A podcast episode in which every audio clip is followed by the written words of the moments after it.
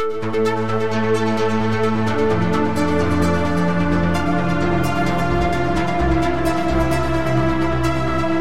And welcome to the Sensibly Speaking podcast. This is Chris Shelton, the critical thinker at large, coming at you on iTunes, Stitcher, Google Play, and with video here on YouTube. And hopefully, when I get some emails confirming the case, I will be able to add iHeartRadio and Spotify to that list of where you'll be able to access this podcast. I know randomly they've come up, a couple episodes have in, in a couple places, but now I want to get it regularly streaming to those platforms as well. So, welcome to the show. As you can see, this week I am welcoming back my favorite guest, Jon Atack. Hey, Jon, welcome to the show. Hey, Chris, always a pleasure to be here. Uh, how many is this now? It's about 150 shows. something, like, something like that, exactly. We've done quite a few. I actually have a whole playlist of you on my oh, channel yeah, and uh, you and Rachel Bernstein have both been graced with individual, the only ones with individual playlists on my channel, and I'm privileged. Yes, you. yes, very happy. Well, happy to have you here. How's it going out there? Pretty good. It's been a bit too hot, really, but uh, you know, then really? the humidity is a bit high here in in the United Kingdom, but. Um, otherwise, we're, we're doing well, and, and I believe we're doing rather better with the COVID 19 than the United States is at the moment, which I'm very sorry about. Yeah, although I'm hearing, uh, seeing that we are seeing an increase in Spain, France, uh, Netherlands apparently reporting a bit of a, a, beginning of a second, what looks to be a second curve. Um, you know, as opposed to the United States, which arguably hasn't gotten out of its first one. It's, it's. Uh, I, I haven't seen the overall you know, plotted graphs for the U.S., but I understand we're still uh, in the thick of it, and we are. Oh, Australia also is apparently on lockdown. Uh, it, there's, there's, there's a little bit of lockdown um, in Australia, but not not the whole of Australia. Yeah, uh, not the whole place. Yeah, bits and pieces of Spain. We've got three towns in lockdown, but the big surprise was Leicester, which is just up the road from me.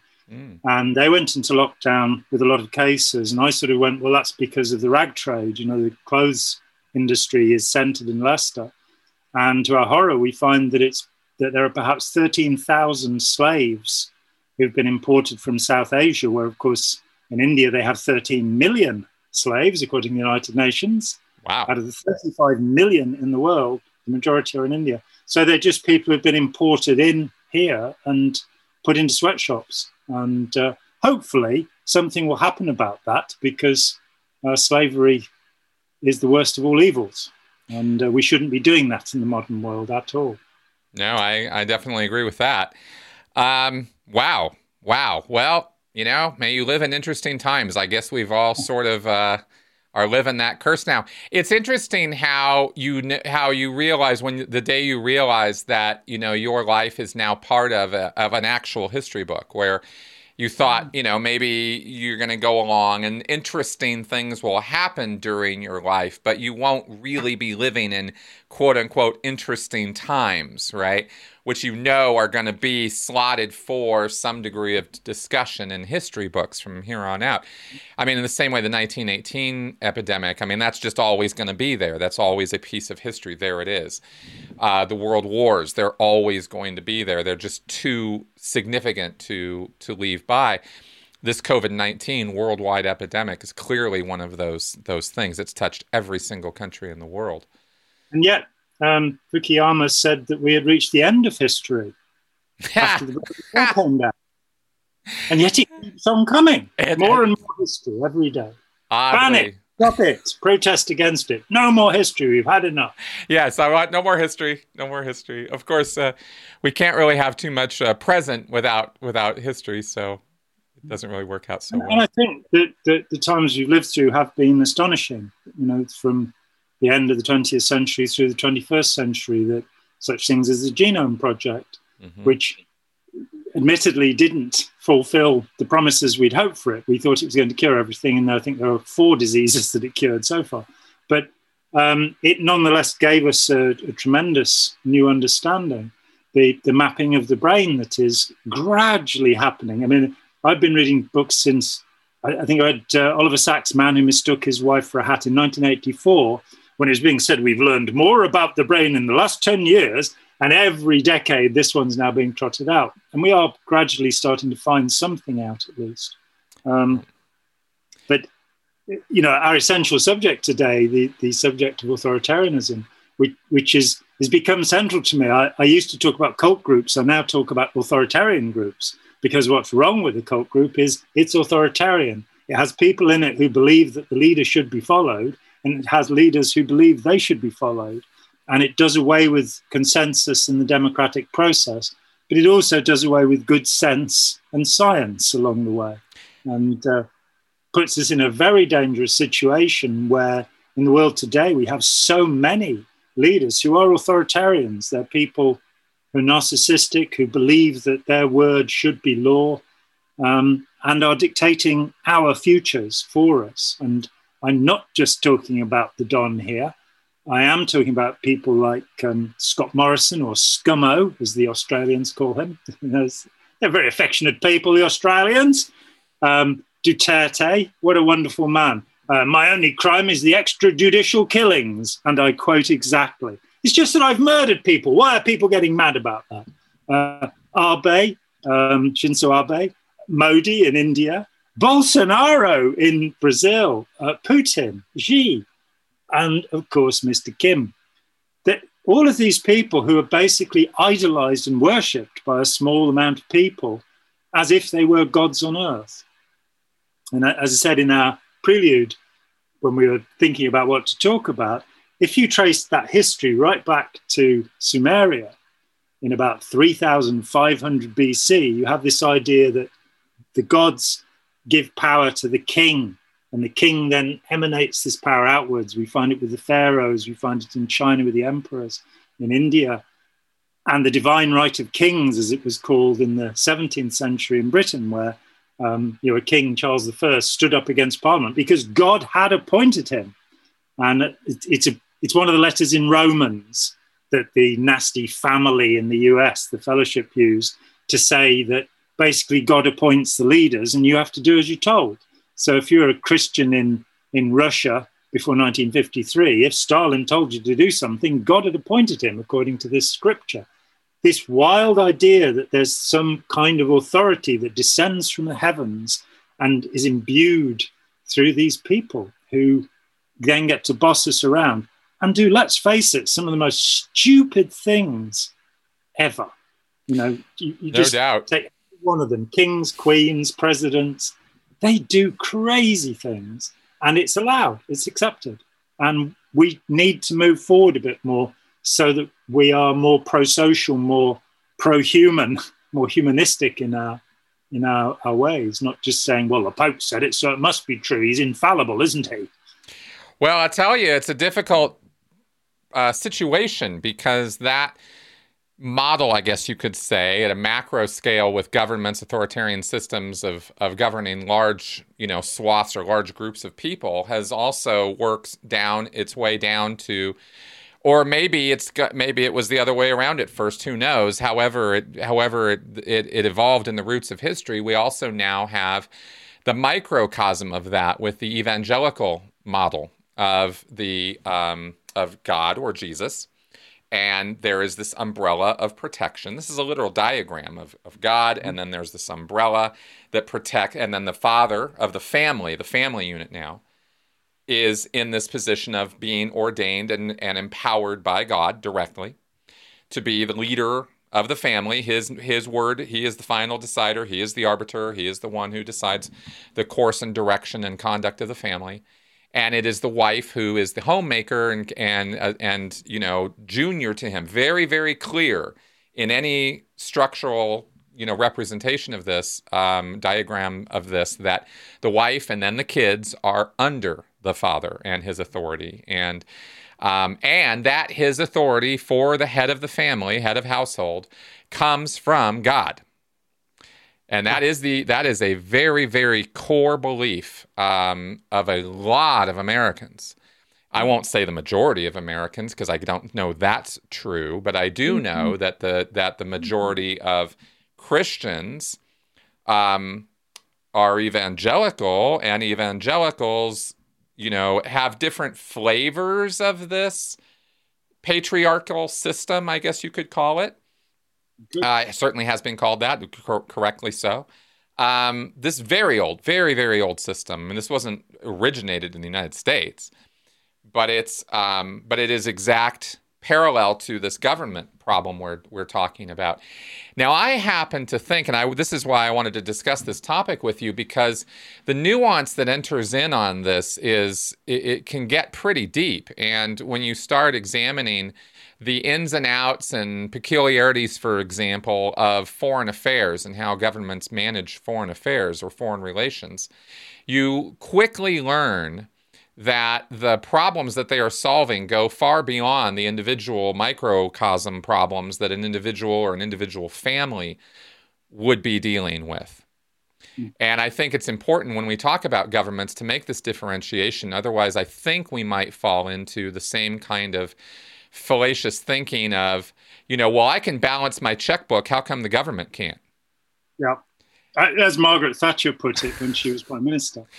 Right and that well that's margaret thatcher being either purposefully or ignorantly disingenuous but she certainly would have known that government purses are run a little differently than the way your mom's purse is run you know the the leveraging of what's that you borrowed from your great great grandchildren to run a government. Right. Because uh, well because government economics are very different you know leveraging of debt uh, the you know they can create currency that you can't do that in your house. You know, I mean, there are there are there are significant differences between a government's economic system and a family household system.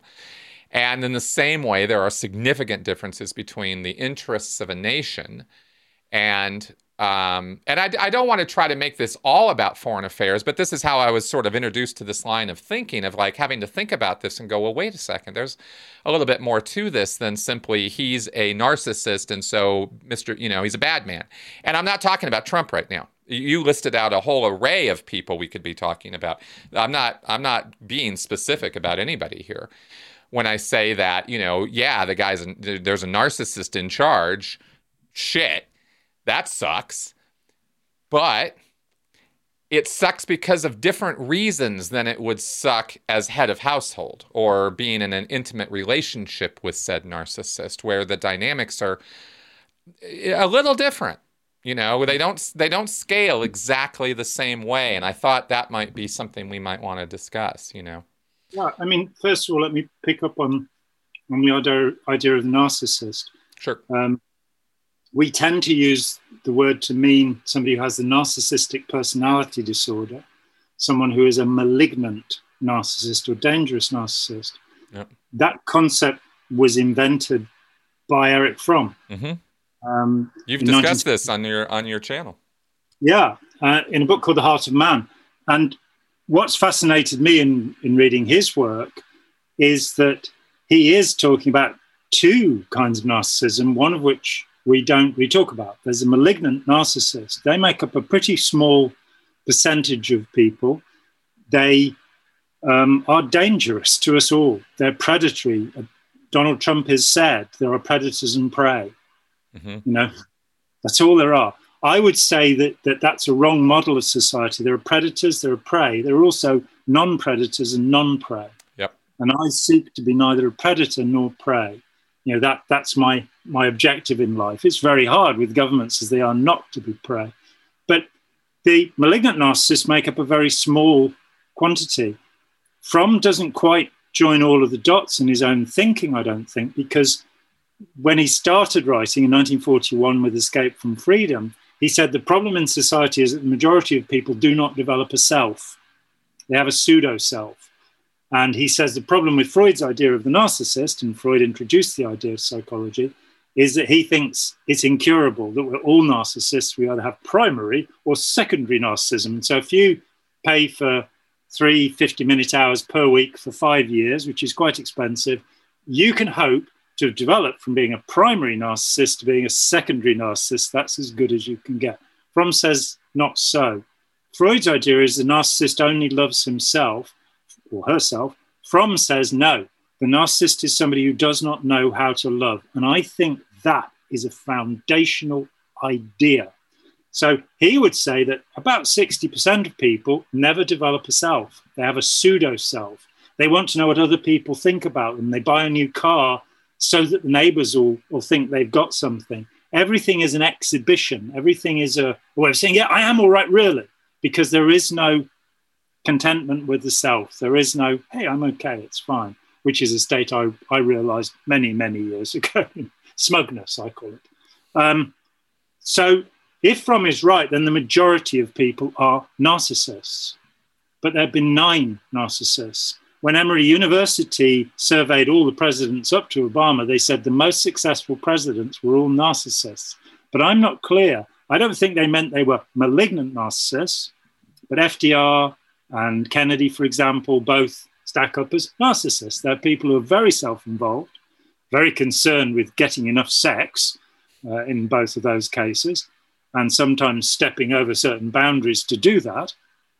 Um, but narcissism of itself becomes a bad thing when, if you're a narcissist and you include the whole country in your narcissism, you might be useful as a president. But if you're a narcissist and it's you only the things that satisfy you that are of concern, you won't be. I would, however, aver that better yet would be somebody who was not narcissistic somebody who actually was pro social, life affirming, and wanted the benefit, the best for all of humanity. This kind of my nation versus your nation will always be narcissistic. It will always be a contest. Whereas if you're saying, I want my nation to be safe, but I want the world to be a safe place too, which actually and curiously is what America set out to do after the Second World War. Mm-hmm. Didn't necessarily do a great job of it, but it it's well, it's one times in history that it's happened. You know, well, it's tried. you know, and that's where we get into some interesting and I believe debatable points because there is never a time. I I I would I would ask anyone at a I would not rely on anybody below a PhD level of history knowledge to actually answer this question factually but I really wonder if there was ever a time that human beings were actually satisfied with their situation or their governments. Well, I don't have a PhD, but, but the Indus Valley civilization from 2600 BC to 1900 BC, there is no evidence of any warfare. They did not have kings, they did not have temples. They appear to have been a peaceful society for 700 years. But as I don't have a PhD, I can't answer your question, Chris. Well, I, you know, I only, I only throw that out there for to know this, Chris. Because I have found that history is a very muddy river of lies and distortions and confirmation bias. And I think you've seen that too, is probably as much or more than I have in terms of how people will reframe and reinterpret historical events the way they want to see them rather than how the deep complexity and controversy and problematic things that happen because human beings were involved. You know, human beings are not naturally uh, real peaceful folk. And, you know, we're pretty contentious. The 700 years, we don't have any history from them because we can't read what they wrote. We only have archaeology. Right. But we have no weapons of war. We have fortifications along their southern border. This, this society is now in modern day Pakistan, Afghanistan. But for 700 years, no armies, no priesthoods. It would be absolutely fascinating to see. I mean, does that mean that there is simply no evidence of it or that they didn't have well, it? Because those are two different things, right? They have um, they have implements, you know, that you could cut things with, mm-hmm. but they don't have armor. They don't have shields. The, the things that you find in every other culture that denote that war was fought, they appear to have held off people on the southern border for a while, but their society, there are other contemporary societies. If you look at the Kogi in Colombia, they have no history in the last 400 years of any warfare, um, and they have almost no crime by our terms, they are an authoritarian society. They choose children who will be brought up to be the leaders. There is no democracy. But they're a quite remarkable society. They, their history, they do have history. It goes back to the conquistador when they came and said, We're going to destroy you and set dogs on them. Right. And they retreated and they've kept away from the Europeans ever since. Well, that um, was the that was a point I was going to go with is is that you know you talk about this lasting in terms of hundreds or maybe even you know a thousand years. Well, that would have to mean that nobody else was also trying to encroach on their territory too, because war is a two-sided thing at least. And you know, a lot of war is defensive. I mean, you have cultures that are not trying to go out practicing war, but their neighbors sure are. You know, and you see this in um, societies across the um, you know United States Native American plains. I mean, you had the Comanche running around, just you know, pretty much well, Apache, picking fights with everybody. Come, the Apache had come down from Alaska. Right. The Lakota for whom the Black Hills are sacred, only took the Black Hills over, I think, in the 15th or 16th century. So there are mobile nomadic populations. But there are also, if, if you look at uh, Hopi, Zuni, there are Pueblo peoples, there are also peaceful peoples who mm-hmm. seem to have got hold of, in fact, I think part of the Apache went from being fairly aggressive to joining the Pueblo people. So there are all sorts of cultural moves. And yes, I mean, I personally I just, think that the function of government is defense. well, I, well, yeah, I, I agree with that, and I think that see, and, and I'm I'm only making this point because no culture or society lives in a vacuum, and not on this planet anymore. I mean, maybe back in the day when there were less than a billion people around, or less than, you know 500 million or whatever you could you had literally very wide open spaces. I mean you had places you could go where you weren't going to see people for a real long time. But once you do start seeing people well you know things get interesting. And i think that um, i'm only i'm only sort of making this point that we can you know we can talk about individual civilizations, and I, I make this assertion well, I don't know if there's ever been a peaceful time in mankind's history. Okay, cool. Maybe there are a couple instances where there were outliers of groups of people who managed to avoid contact with anybody else. No, no. Uh, in a warlike fashion, at least. The Indus you know. Valley civilization traded with all the people around it.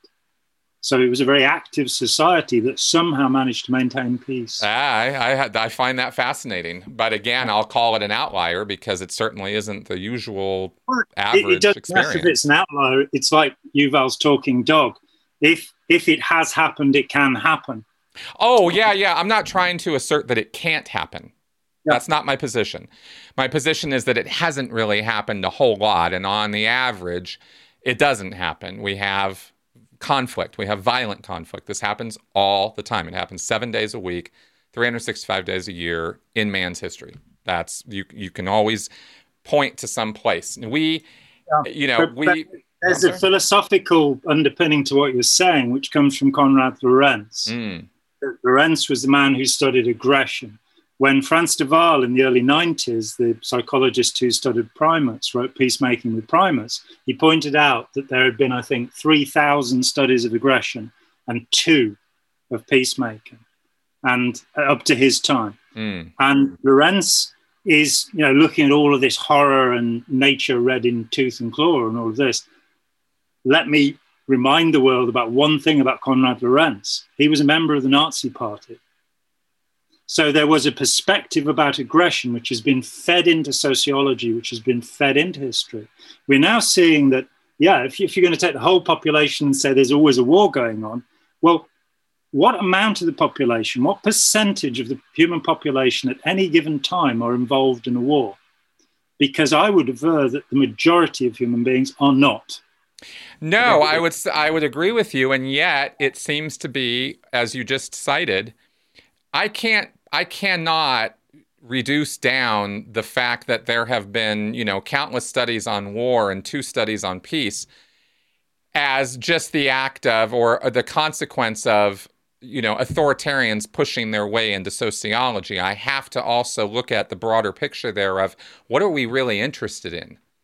Well the studies are you know aggression aggression yeah. not of war. Well, uh, fair enough but what are how, we how are aggressive why are they aggressive as opposed to how do they reconcile and make up. That by 1993, right into our times, there are only two significant studies of peacemaking. Uh, it's the same with mental illness, that there are massive studies of depression, but until the 1980s, there was almost no study of happiness. Right. That's and what I, exactly. It, it tends to we, the picture and make us. So now there are people who are putting forward the point of view that, in fact, we are way. Actually, let's let's go Raymond Dart. Raymond Dart, 1925. He's um, a professor at Witwatersrand. What a lovely word that is, university. And he has been in the Swartkrans caves. He is the guy who brings forward the Taung baby, which is one of the significant hominid fossils. Now he goes into this cave and he finds these long tusks and he finds human hominid skulls that have been penetrated by this. And from this, Lorenz will work out of what Dart puts forward. Dart says, well, this shows that, that our ancestors were violent, terrible people. You know, they were going around there with these piles of skulls with these holes in them. Bob Brain, in 1977, I think it was, is his successor at the University of Witwatersrand, and he goes to the Swartkrans cave, and he takes out some of these tusks, and he has his he, he gets an electron microscope and has a look at them, and sure enough, they're found in burials with with hominids, but he finds that they've been used to dig up roots, and that when you look to the skulls that have been penetrated by the things, there are always two. These people were people, hominids, were killed by the beast that these tusks came from. After the beast died, some more hominids came along and went and dug up some parsnips and carrots with them. Out of this came a whole theory of the vileness of man, perpetuated by Konrad Lorenz and, I again say, sociologists, rather than the real evidence, where Bob Brain showed that these hominids were actually pretty much like chimps. They'd eat the occasional bit of monkey if they could catch one, but they were mainly herbivores. Right. So you get a whole idea of what humanity is that comes out of this, which is, you know, we have Durkheim and Weber and Malinowski and Margaret Mead and all of these people, and they weave these spells around these Victorian and mid 20th century ideas. We need to wake up and start looking at the world in a different way. Human beings, for the most part, are not aggressive. They can be made to be aggressive. They can be whipped into aggression, which is what authoritarianism does. Is there some way that we can enhance reconciliation techniques, that we can get people to talk instead of throwing rocks at each other, you know, some truth and reconciliation instead of you know, going down to Clearwater and throwing things at the Sea Organization members. Yeah. Some way of, you know, bringing that on rather than the, the leap to violence, which seems to be so natural in, in still in some countries. Excuse me. Well, course. that's kind of that's kind of my where I'm going with this is that it's it's a nice idea and it's one that I certainly embrace philosophically that, you know, peace is better than war, that compassion and tolerance are better than, you know, antagonism and violence and and uh, you know, and arguing all day. And yet um, there's a practicality to this too, right? Which is that you can, I am careful. I don't want to say I'm, I, I you know, I, I am fearful too. I, I just because I don't think it's that strong, but I'm trying to be careful to not wander into airy fairyland. And I've been in airy fairyland. It's a nice place to be. It's really comfortable. Right? I lived there for decades. Airy Fairyland is a wonderful place because you think that the work you're doing really matters, you're really making a difference, you're changing the world, you know, you're gonna you're gonna do something and it's gonna be things are gonna be different now, you know. And then you have to kind of, you know, coming out of that years of of acclimation to the real world sort of, you know, disabuses you of certain ideas, such as that you know one person is going to go out and change the world or is even going to you know save the world or make a big difference in the world or something like that. You kind of have to step this back a little bit you know? Kind of get out of airy fairyland and get into the real world. And the real world is one of nuance conflict complication and a whole lot of things going on a whole lot of people trying to do a whole lot of stuff and in that amongst all of that stuff is aggression that's a reality. It's not something I, I want to have exist, and yet it does. and there's nothing I can do directly to wave a hand, cast a spell, say magic words, and it's all going to stop. It doesn't.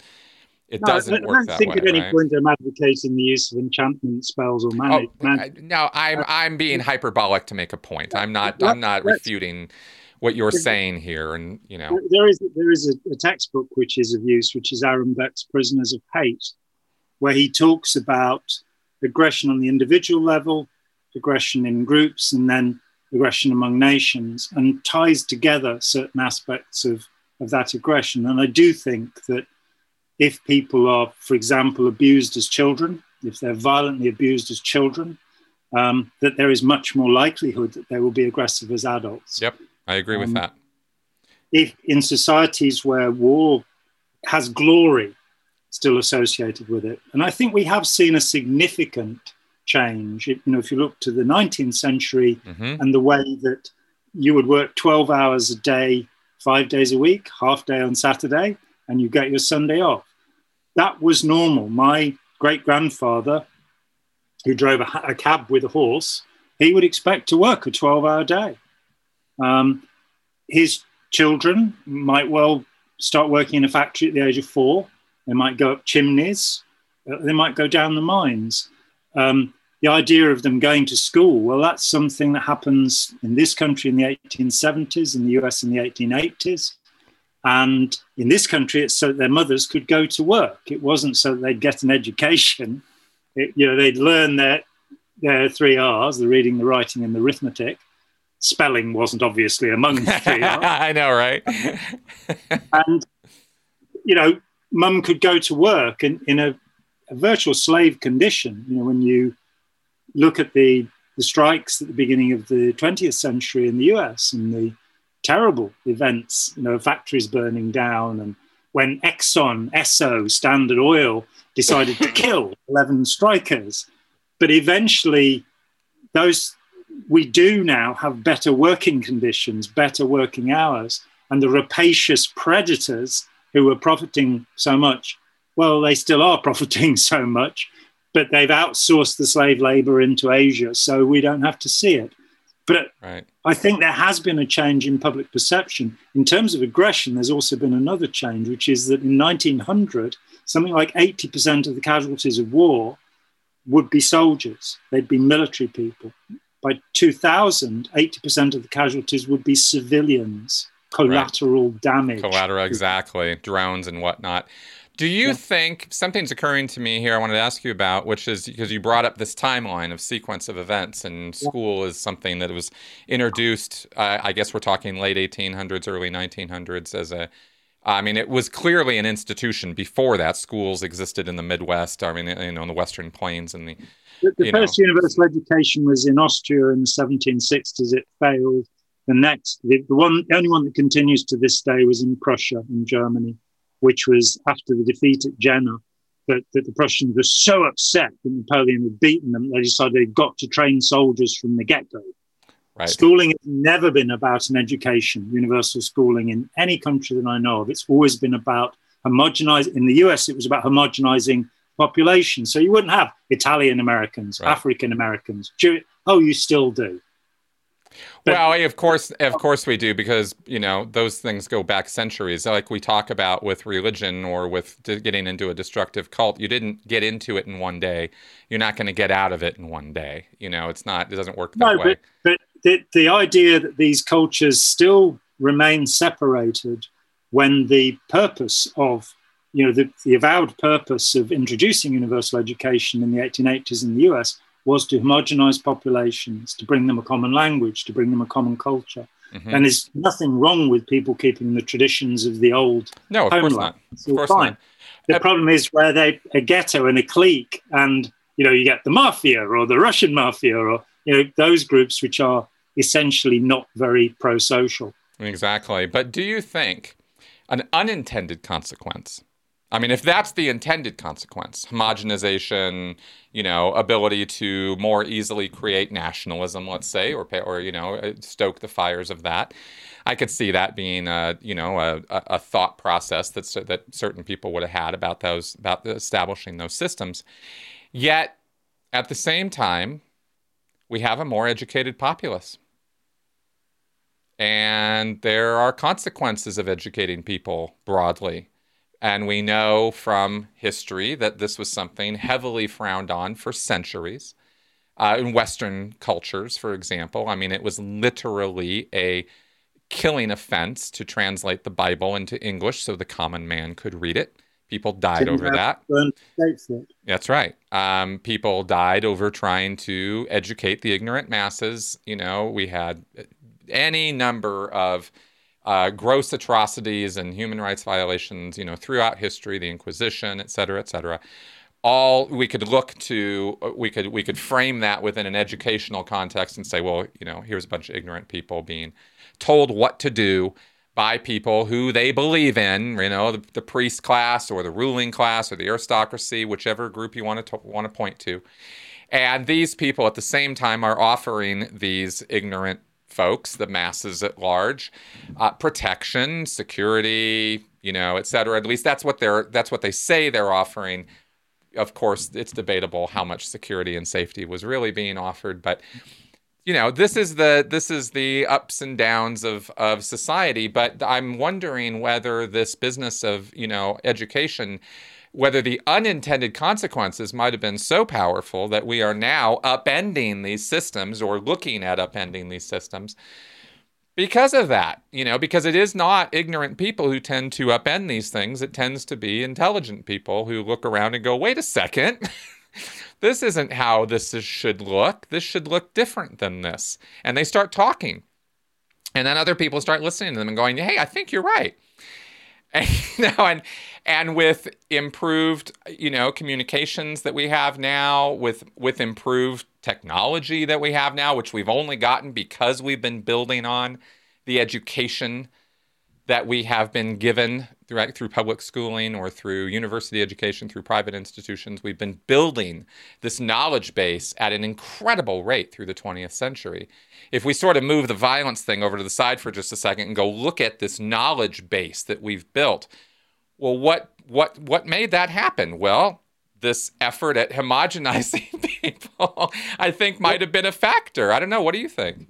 It probably was a factor, but but it's worth saying that literacy rates in Massachusetts are lower now than they were when universal schooling was introduced. The United States already had, a, in some places, an excellent educational system, which was actually um, not improved upon. What what we I would say that there was a peak in intellectual achievement that was probably somewhere at the beginning of the 20th century that um, you know, when, when if I look to textbooks that were written, you know, if you look at some obscure subject, and I'm going to like uh, Persian poetry in the 13th century, which I'm sure is something that fascinates you. There's a man called E.G. Browne who was a professor at Cambridge, who wrote a four-volume set on this. When I, from the beginning of the 20th century, when I started reading this material, I realized this man was so much more highly educated than any of our current professors. This guy he spoke seven or eight languages. That was considered natural for all professors at that time. Um, he, he read everything there was and he could refer into all sorts of cultures. He really shocked me. And I realized that he was quite usual for a, a Cambridge professor of that time, Oxbridge professor. I think we have dumbed down significantly in our academic system. I, I, think that the very bright are not catered for at all in our public school system. Um, so therefore, we're not, you know, those people. I, remember reading um, it's a book. Mm. I gotta push. I, I, gotta push back here though, because worldwide literacy is better than it's ever been, according to you know factfulness. That book, you know, the the um, social scientist over, I think, is in the Netherlands, who's been doing all that work about how statistics are actually on the rise. What were the measures of literacy in the 19th century, Chris, that we're measuring against now? The Massachusetts system had a measure of literacy. I very much doubt there were that many measures of literacy anywhere else that we can make comparison with at that time.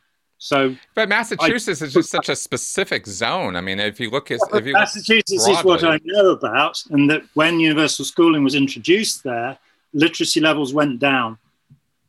So the idea that the public school system has enhanced literacy, if you look to say John Taylor Gatto talking about it, um, who was the New York City Teacher of the Year and then the New York State Teacher of the Year. And you can buy a copy of the book he wrote, which was pretty much his speech saying our school system has failed completely. Mm. By the, you know, we should be able to teach them everything they need to know about reading, writing, and arithmetic by the time they're eight. Why aren't we actually getting any further? So I think there's more of a problem with the statistical construction than there is, you know, in understanding the educational level. I think people are.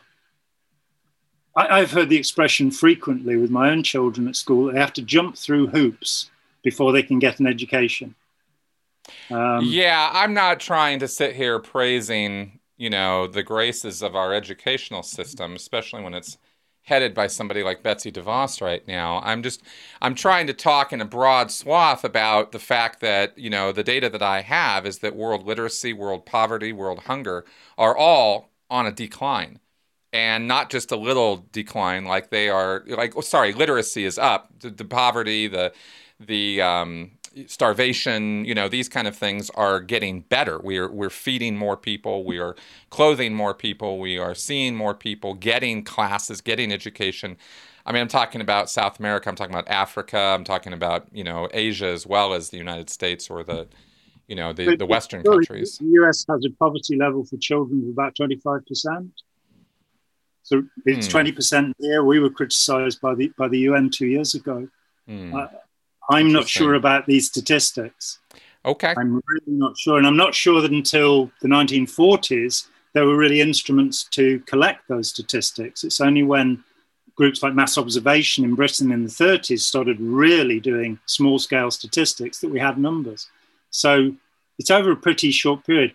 I would say, however, that housing has improved, that, that as you say, the supply of food has improved, but we are also at the moment on, on the verge of a massive humanitarian crisis, uh, which will start in the Yemen and which will then probably spread through the Middle East, through India, and through Africa in the wake of COVID 19. So, because we were not, even though the protocols have been in place since the 1940s, only South Korea followed those protocols with COVID 19. Mm. And so, you know, they, have got what, less than 200 deaths or something. Some mm-hmm. And New Zealand, New Zealand did pretty well. Uh, 96. Uh, isolating themselves yeah, as well. New Zealand did it by exclusion, whereas South Korea did it once the virus had arrived.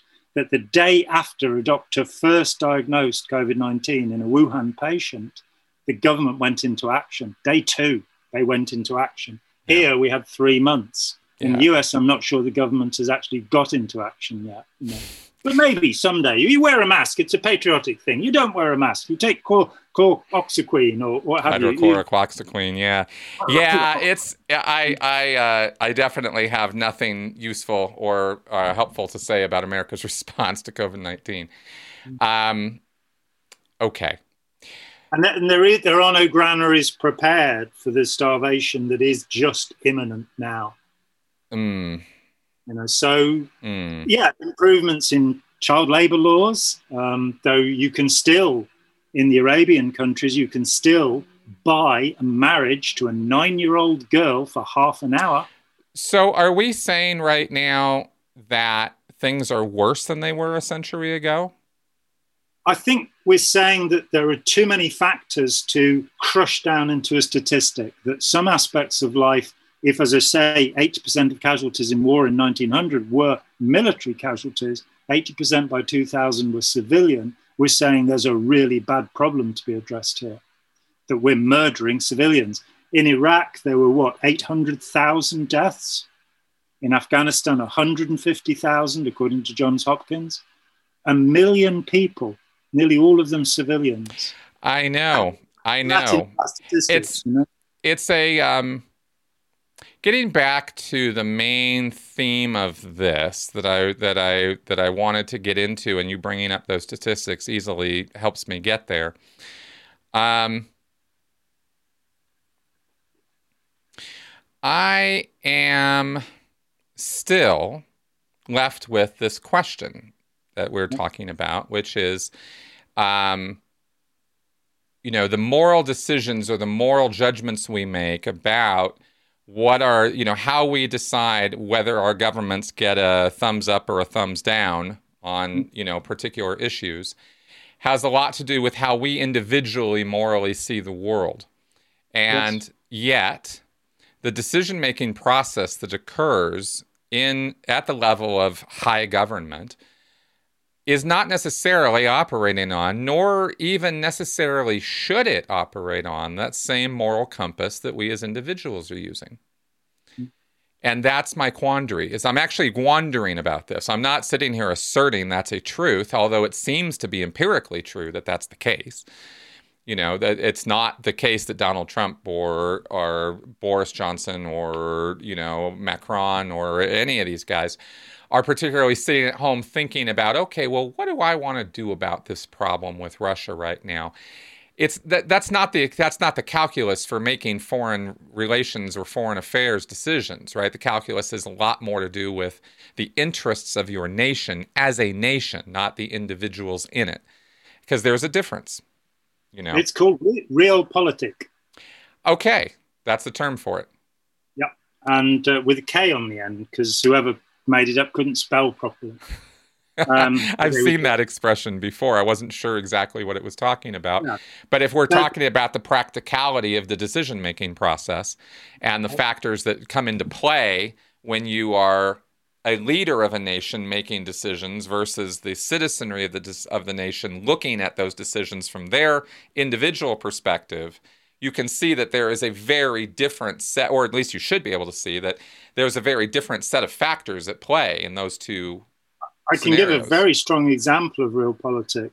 Uh-huh. Um, in 1938, in September, um, Neville Chamberlain, the Prime Minister of Britain, met with Adolf Hitler and with um, the Premier of France, and an agreement was made uh, regarding Czechoslovakia.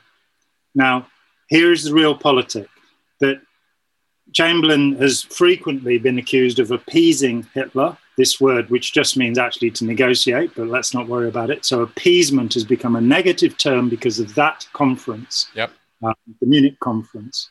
Now, Chamberlain came home, waved a little bit of paper, and said, I've guaranteed peace in our time. Now, the realpolitik aspect of this is very simple.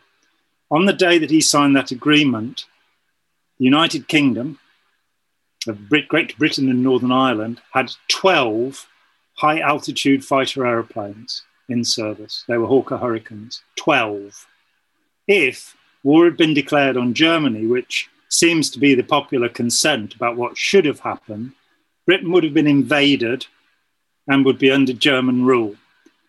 Chamberlain lost his reputation by doing the only possible thing, which was because the military did not exist to resist the Germans because, and he's the guy that started rearmament in 1935 against the wishes of the Labour Party, who would later castigate him as the guilty man who caused this.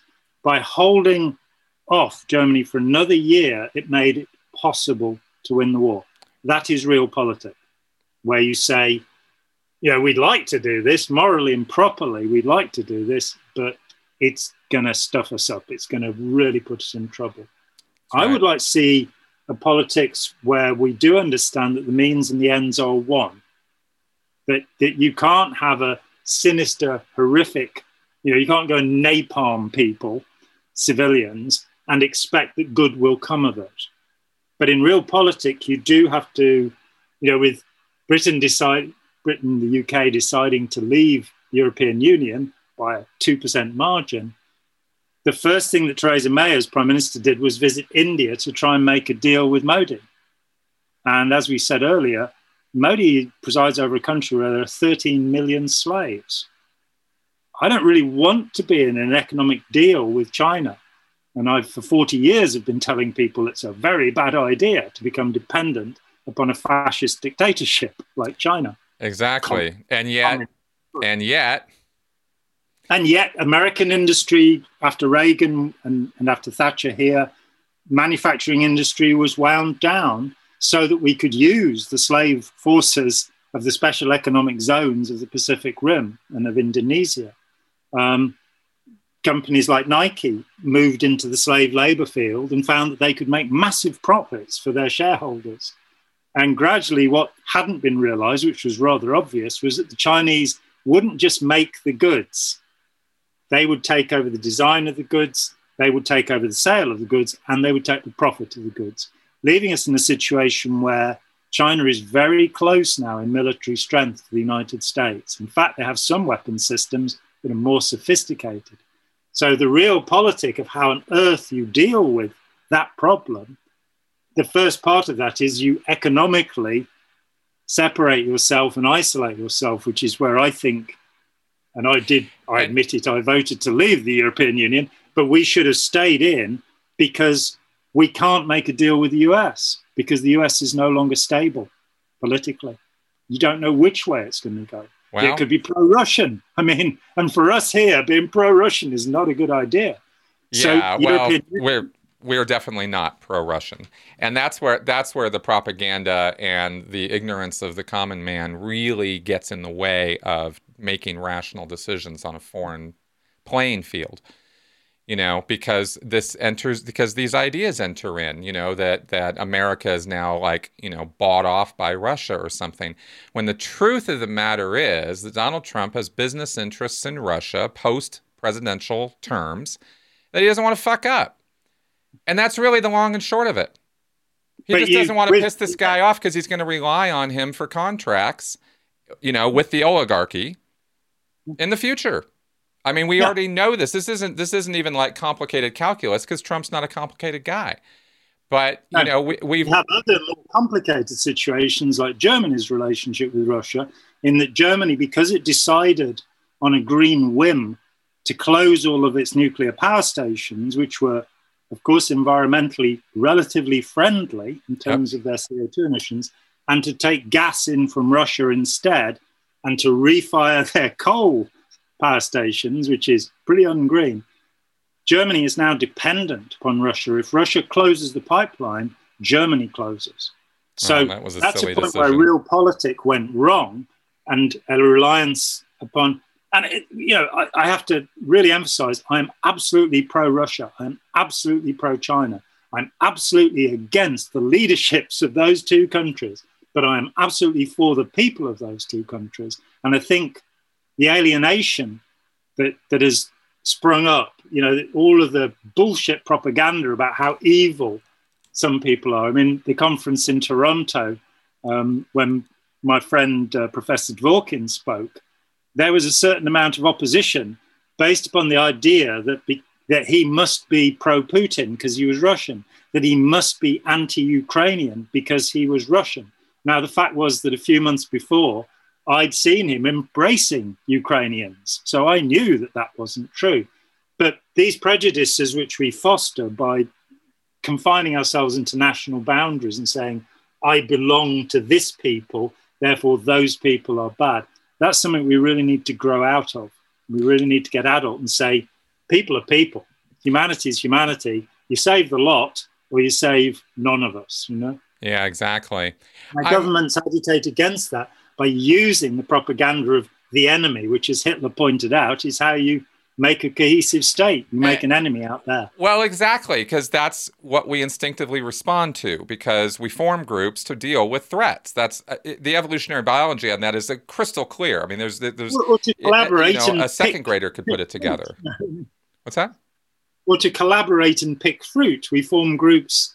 Um, you know, if you look at the Baka Pygmy, another group who don't have warfare, they do stuff together, but they don't have a tribal leader. They're what's called a band society. Them and the, the San, the so-called Bushmen of the Kalahari, they're the only two I know of.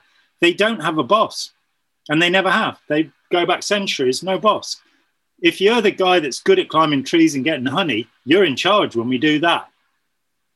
And but they don't see any need to have somebody in charge of them telling them what to do. And but how big are these groups that we're talking about? Well, I mean, you're always within the Dunbar number of 150 people. When you go beyond that, it gets difficult. Exactly. So exactly. But, so it's not exactly the outlier that it's sort of presented no, as there. But, but if the point is that groups get together to get to defend themselves, I'm oh, just saying. No, no, around common cause. No, no, no. Groups are groups are about common cause. Yeah, exactly. And, but but I think you'll probably be willing to go with me on this that, and maybe not, but that the most um, dedicated, the groups that inspire the most fierce loyalty, dedication, uh, energetic uh, participation will be conflict groups, even if it's friendly competition, competition, sports groups. But more to the point, when it's when it's when it's lives on the line. What about monastic orders?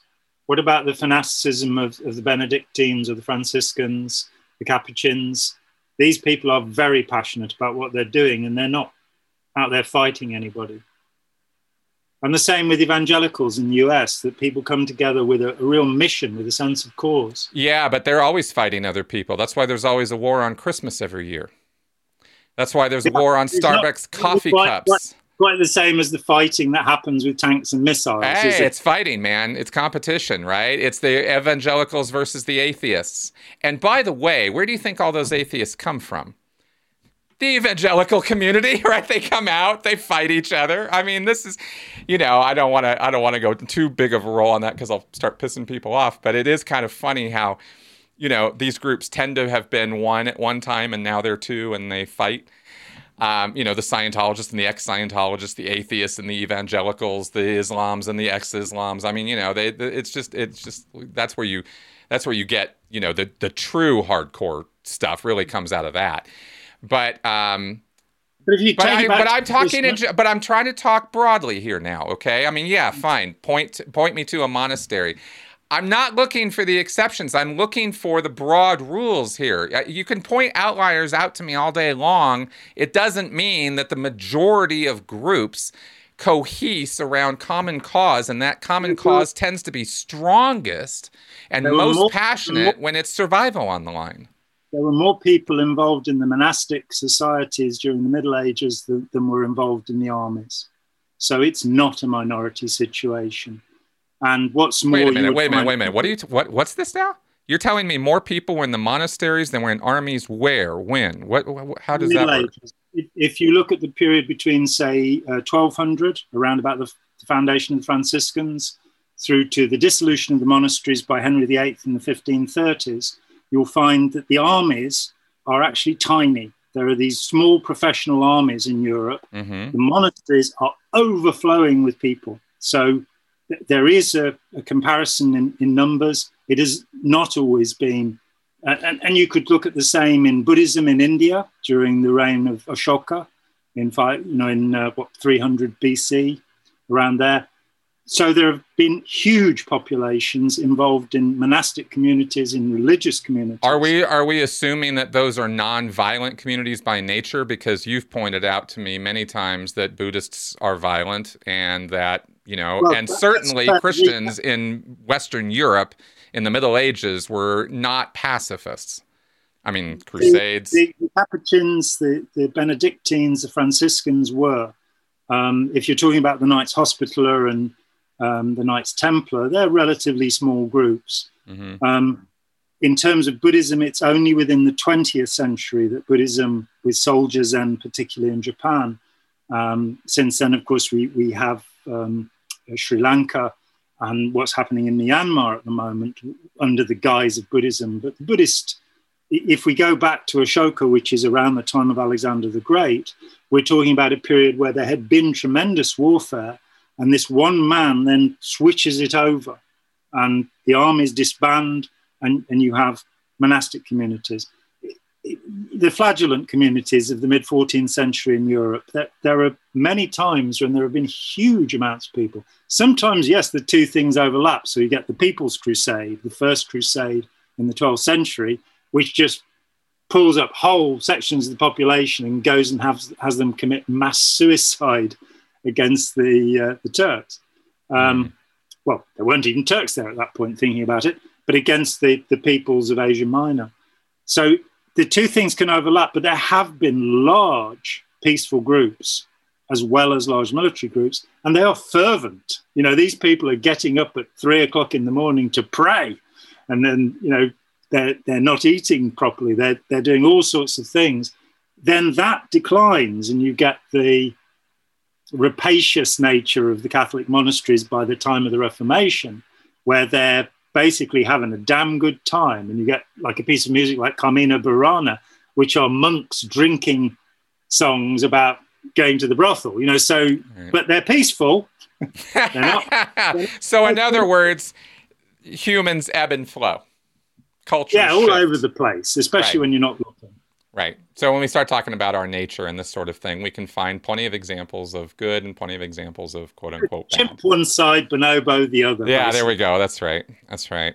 Um, all right, fair enough. Well, I still am going to sort of sit on this assertion that the um, that the factors at play in government level decision making when it comes to how it deals with its own populace and how it deals with populace of other countries or relationships with other countries, that there is a different moral compass and a different set of factors and importances at play than when an individual or groups of, you know, small groups of citizens are sitting there criticizing the government's decisions for you know, well, I wouldn't have done that. I, I, don't think that's right, you know, sort of thing. I think the second guessing that goes on is mostly done out of uh, a lot of ignorance from what I've seen and heard when I look at social media. Only after, only after I fully inform myself on some decision or process.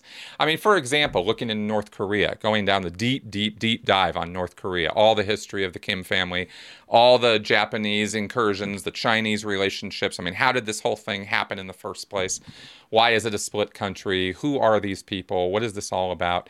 Once you really, really dive into that, you have a different view necessarily, hopefully so, you know, of that situation, a much more complex, nuanced view of it than oh, Kim Jong Un is a cult leader. And I'm Absolutely. not defending Kim Jong Un. The guy is a cult leader. But yeah. there's more to it than that. There's a lot there's more a lot. to it than that. Yeah. And interacting with that man, you know, from the office of POTUS, for example, with what like what Trump did with him, you know, great, great huge mistake, but not necessarily for the reasons people were saying it was a mistake. You know? And it did seem to ease tensions between the South and the North. I mean, for the sake of our viewers, in 1910, Japan invaded Korea and enslaved the entire population. That's right. At the end of the Second World War, two colonels, two American colonels, sat in a room for 30 minutes and decided where the, the border should be between the bit they were going to give to Stalin and the bit they were going to keep. Nobody talked to the Korean people dictators came into place in both the south and the north. Uh, Singh in, in the south was every bit as bad as the guy in the north. The guy in the north then decides he's going to have the lot, and apart from is it Chosun province, he takes all of Korea. Then you have the Incheon offensive under MacArthur. MacArthur decides he's going to use nuclear weapons and not only take out North Korea, but also China. He is relieved of command. Immediately and at once, very hurriedly. but what does happen is that every town in North Korea is bombed flat.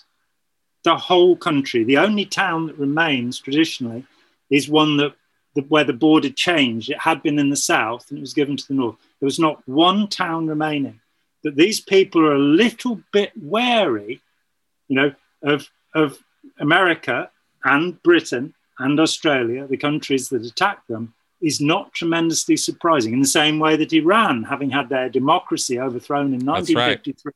by the British and Americans, and had a, a man who's been called the most cruel dictator of the late 20th century put in power over them. I, I uh, learned Tai Chi Chuan from a guy who'd been part of the Shah's bodyguard, mm. and he would not talk about it, and he shuddered when the, the when it was brought up, the things he had seen in that country, where, you know, if you felt like feeding somebody to the lions and having a bit of a laugh, you could do it. It was more like imperial Rome than anything in the 20th century. When you get the other side of these things, you know, I mean, I understand how terrified the Russians were when the CIA decided that they had, I think it was 200 missiles they decided they got at first. Then they decided they got 500. At that time, the Russians had four missiles. And they're suddenly seeing this huge expansion of American arms under Kennedy and then LBJ. What are they going to do? They don't have the money to fund it. You know, they, they don't know what to do. And you get this incredible complexity that they had completely infiltrated all Western intelligence services. They knew exactly what was happening. And there was nothing they could do about it. Exactly. But we had infiltrated them and knew some of what they were planning on doing and what was going on. But um, but we were grossly overreacting to the situation because we didn't have accurate intelligence of exactly what their situation was. And Nothing it took wrong. us a while to catch up on all of that. And John Rumsfeld was was involved in the first Bush government, mm-hmm. and indeed, of course, before with Reagan, in projects he and his friends were called the Crazies by other presidential aides. He was on a a, a, mission to find out what weapon systems the Russians had, and he decided they had invisible weapon systems because they didn't appear to have some of the systems the US had. Right. So they must have superior ones. At that point, a MiG came down in Germany, and they found that it was made of regular steel. It wasn't even titanium steel like a Phantom. They had nothing. Right. And except their intelligence, you know, you probably know that at the end of World War II, Reinhard Gehlen the head of the Nazis' intelligence in Eastern Europe went to the US authorities and said, You've got a choice. You can hang me for a war criminal, or I'll give you 2,000 agents. And they decided on the latter because this is, remember, realpolitik. Oh, so it, you want to if you want to do what? the deepest dive. Ever. Well, hang on. What, oh. what, what they did not know yeah. was that all 2,000 of those agents were, were known to the Russians. So the network that was bought was a network that was being fed. So, you know, realpolitik, yeah. I think sometimes we need to come back to a moral compass which says we are life affirming, we are pro social, we are pro human. And where people start doing horrific things like, like the Guantanamo Bay thing, the torture report that, um, yes. You know, that film The Report is about, yeah. that Barack Obama decided not to release. I mean, what does that where does that put us morally? You know, I know, I know. No evidence of any kind. You know? uh, well, that we know of, and that's no, the, it, well, uh, evidence that we don't know of is not evidence. You know. Well, that's the thing. We that's and this is where this is where things get complicated because I agree with you. I, I would like things to be simpler. I would like things to be easier, and I would like things to be more understandable. But that's not the world we live in. And we don't have all the data. And, and unfortunately, by necessity, the way the models we have we have adopted in our governments since the end of World War II, both here and across the pond with you guys, has been that there will be such a thing as state secrets. And there will be such a thing as national security. And there are things that you just don't get to know as a citizen. The, the guy that made the torture report had full access to all CIA information. He had access through their computers. And when the report came out, there's one instance from it.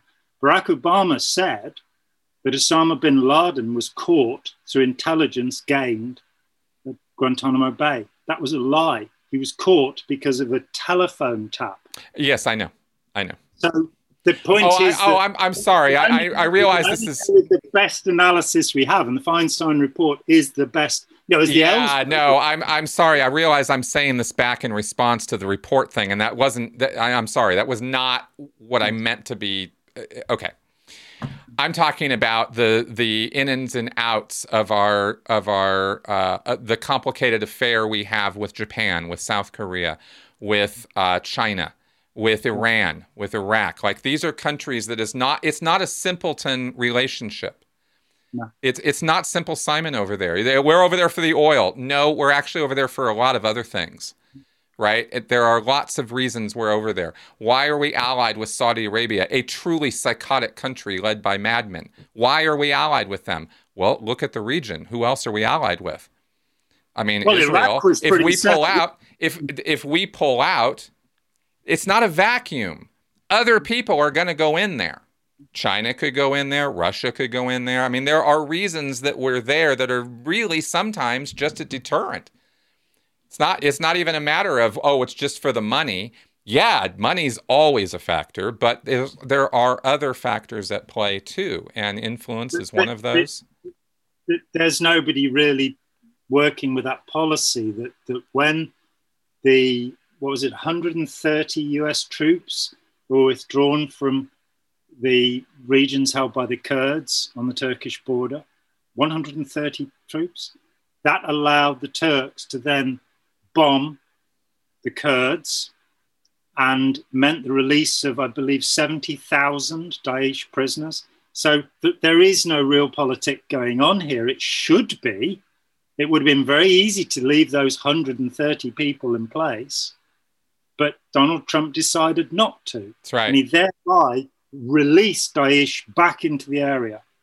So Saudi Arabia, I mean, what are you going to do? That, that there is no real doubt anymore that 9 11 came out of Saudi Arabia. It certainly didn't come out of Iraq. And that um, Al Qaeda, so called, is a Saudi Arabian organization funded by, you know, the bin Laden Bank, among other people, who also funded George Bush Jr. It gets very confusing, doesn't it? Well, it does. It does get so confusing. I believe real politics should be played, but I think what we're actually, what history tells us is that it hasn't been that idiocy has been the policy from one generation to the next. Yes, I think that it has been. I think it's been a, a mix of both. I think it's been a mix of both. I mean, you yourself have pointed out, you know, Chamberlain's real realpolitik. I could talk to you about American decisions that were made that that were good decisions to make, even though they appeared publicly to not be great decisions. Um, you know, or based on general consensus or whatever, right? And it bothers me only because younger people are coming up now looking at some of these decisions and they're basing their judgment factor on it on the propaganda rather than the reality of what actually happened. Because we're not even used to talking about these things in this deeply of a nuanced kind of way. You know what I mean? I I only learn about all this stuff because I am um, figuring out or I'm learning as I'm going here, as I'm uh, over the last few years. Well, you know, are these decisions Donald Trump's making with our foreign, with our allies and our enemies?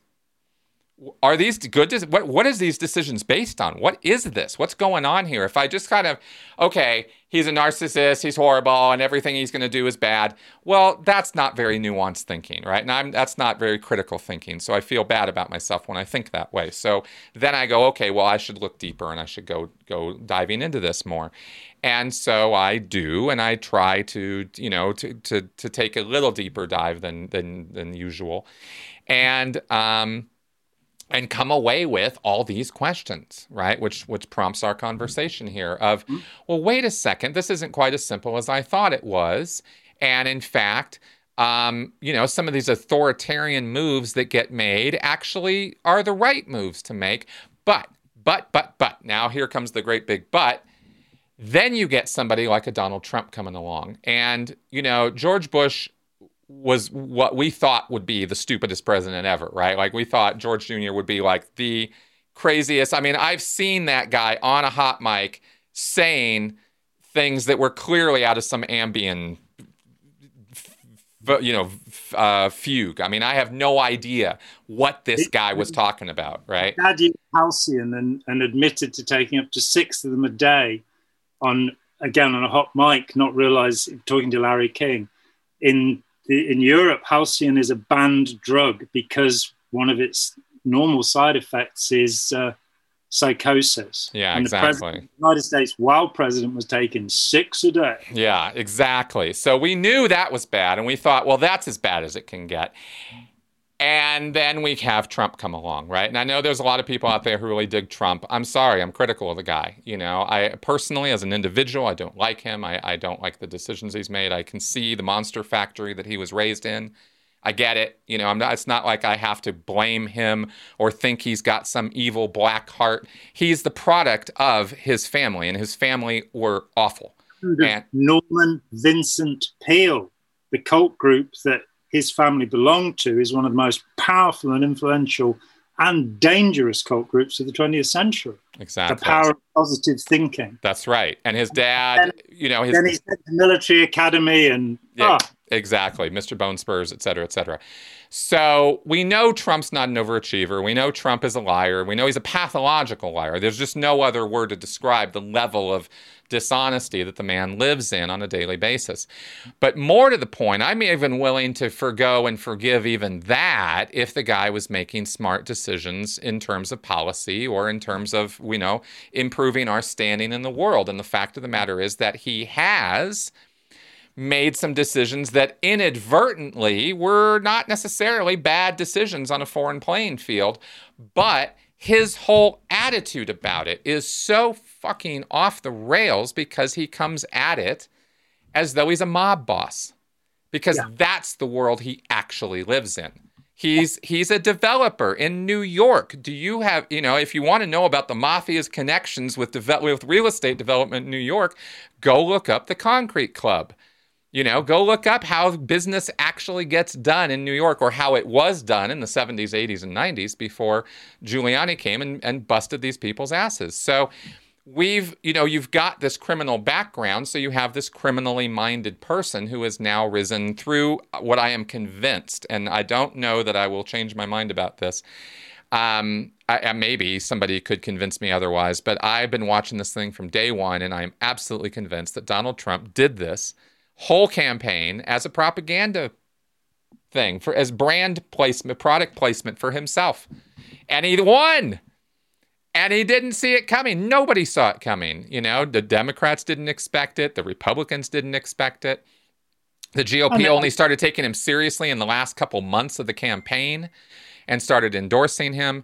So, anyway, my point though, where I'm going with all of this is not to go on a tirade about Trump, it's just to point out that his attitude towards how we deal with foreign relations and foreign affairs, allies and enemies, is way, way off because it's all, from in his mind, it's all about what are you doing for me?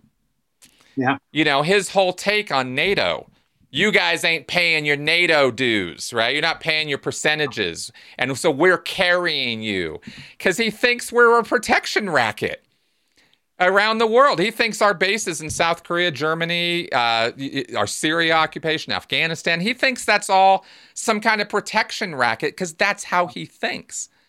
And that's crazy. It's crazy. So he has stumbled into his unpredictability, has set the other authoritarians a little bit off. You know, Xi doesn't really know exactly what to do with Trump.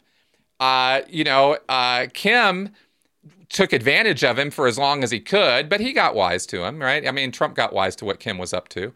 I, I, oh, it only took about 30 briefings from his State Department and, and, his staff before he finally clued in that he should stop talking to Kim. And I, I don't know that he still really got it through his head. But um, but anyway, this is speaking to your point about how if we could merge or merge or meld these things or somehow get this this this moral, you know, the, this idea that leaders should be working for the good of their people and perhaps for the good of other countries at the same time if possible. But that's where the rub really enters in because sometimes other countries are led by people who, you know, are not good people. No, and I mean on on the point about Xi and, and Trump, I think Xi understands very well what Trump is. Mm-hmm. And if you look at what China is doing with its um, new Silk Route, um, that the, the one band or whatever it's called, I don't remember. The, look at what's happened in Sri Lanka. That, that they loaned them the money to create this fantastic airport that nobody uses. They loaned them the money to make the, these fantastic new docks that nobody uses. And then when they couldn't afford the repayment, the interest payments, they said, okay, give us a 100 year lease. So what China has done is create military bases right across Asia by doing this and into mm-hmm. Africa as well. So China actually now has the potential, it has the weapons. I don't think that Xi is a warmonger. I don't think that's right. where he's going. But he has the power now to stand up. And economically, they're going to be the most powerful people in the world because we let them. Well, that's because, exactly, and it's and it's people like Trump who would allow that to happen because he truly doesn't understand what and who he's dealing with. But it started the, in the 60s with the globalization project when uh, Sukarno was allowed to do what he did. Was it Sukarno? I get them confused. One was deposed. But the East Timor massacres, yeah. you know, a huge amount of people just annihilated so that Nike and Alan Sugar, the man who actually started the, pro, the program The Apprentice, wasn't Donald Trump. Uh, he could move his Amstrad there. These, these people whose only concern is making money. Yeah. And I think if there's a moral shift in our society, you go back to when, um, what's his name, Bernays was inventing public relations. Oh, right exactly yes. the same public relations that Goebbels would use, as he pointed out. Yep. Bernays is, is kind of saying, well, of course we want democracy one day, but only when the public are educated enough to be democratically aware. Until then, we have to have patrician capitalism telling us what to do.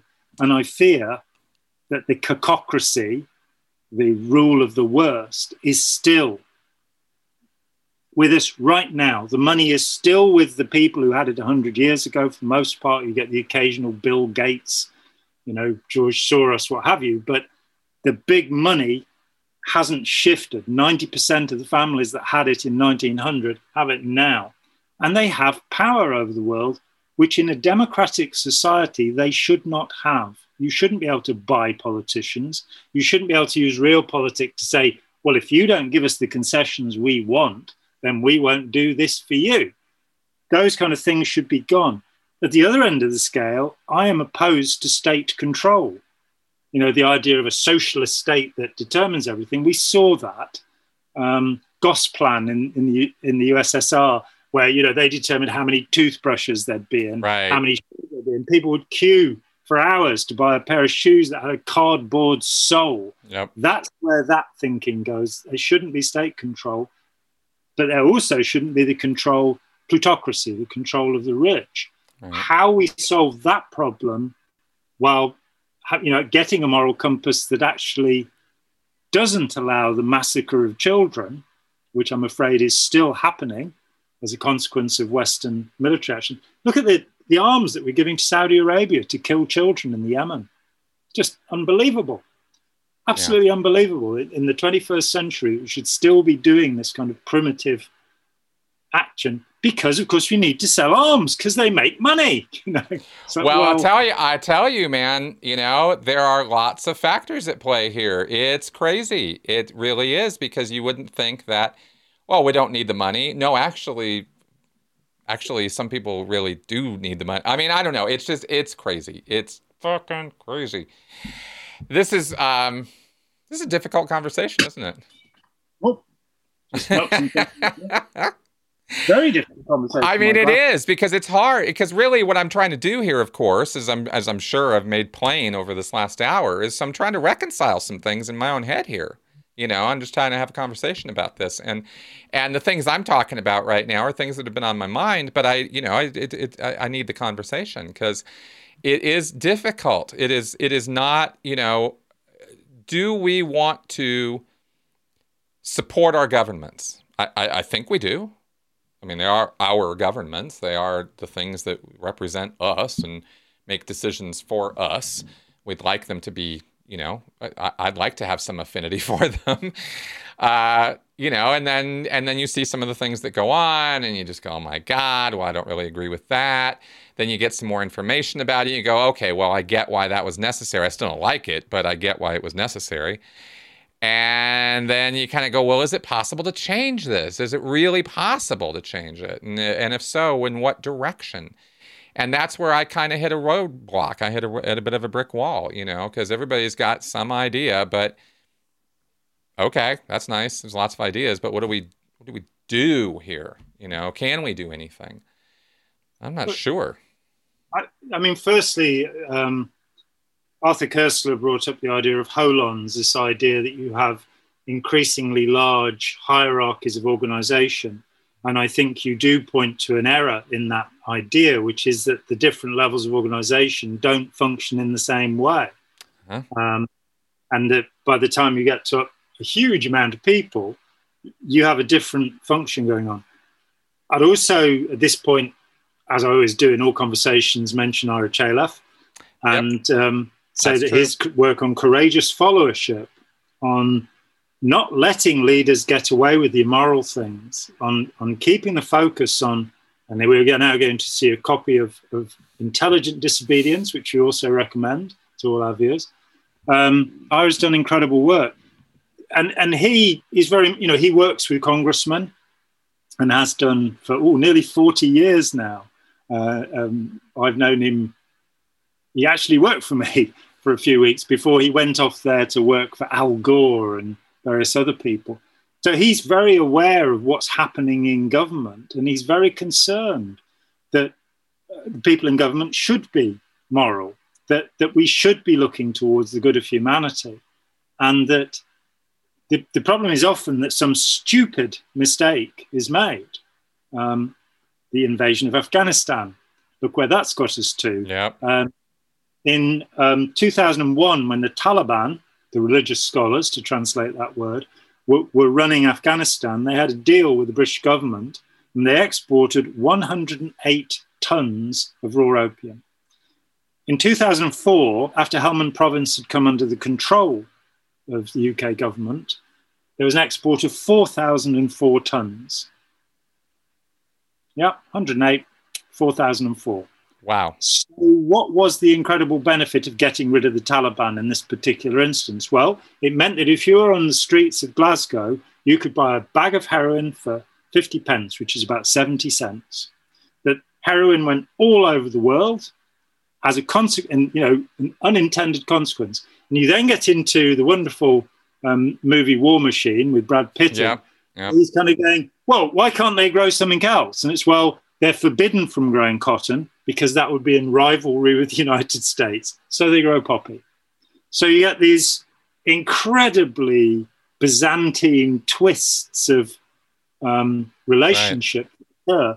because a stupid mistake was made in the first place, which was instead of going after Saudi Arabia for 9 11, they went after Afghanistan, they went after Iraq. So instead of going to the House of Saud and said, saying, you've got to stop this stuff, you know, stop it. Well, I, I'm under the impression that we are such staunch allies with Saudi Arabia mainly because it gives us position with Iraq, or sorry, Iran. And Iran is considered the major threat of that region. That's how I've read about it. Their, their, biggest enemy. But it, I mean, of course, what held the Middle East together was Iraq. That, that Saddam Hussein was an evil bastard, but he killed far less people than were killed during the Iraq War. And, yeah. you know, he also perpetuated a system. I mean, the, the reality is that when the war started, he had debts of 460 million pounds so about $550 million, for arms purchased from Britain. And yeah. under our law, they're all guaranteed. So when he didn't pay it back, the British taxpayer did. So the profits that are coming in from munitions might not be what we think. I mean, as the movie Lord of War says at the end, the five permanent members of the Security Council at the UN are the five biggest arms dealers in the world. Wow.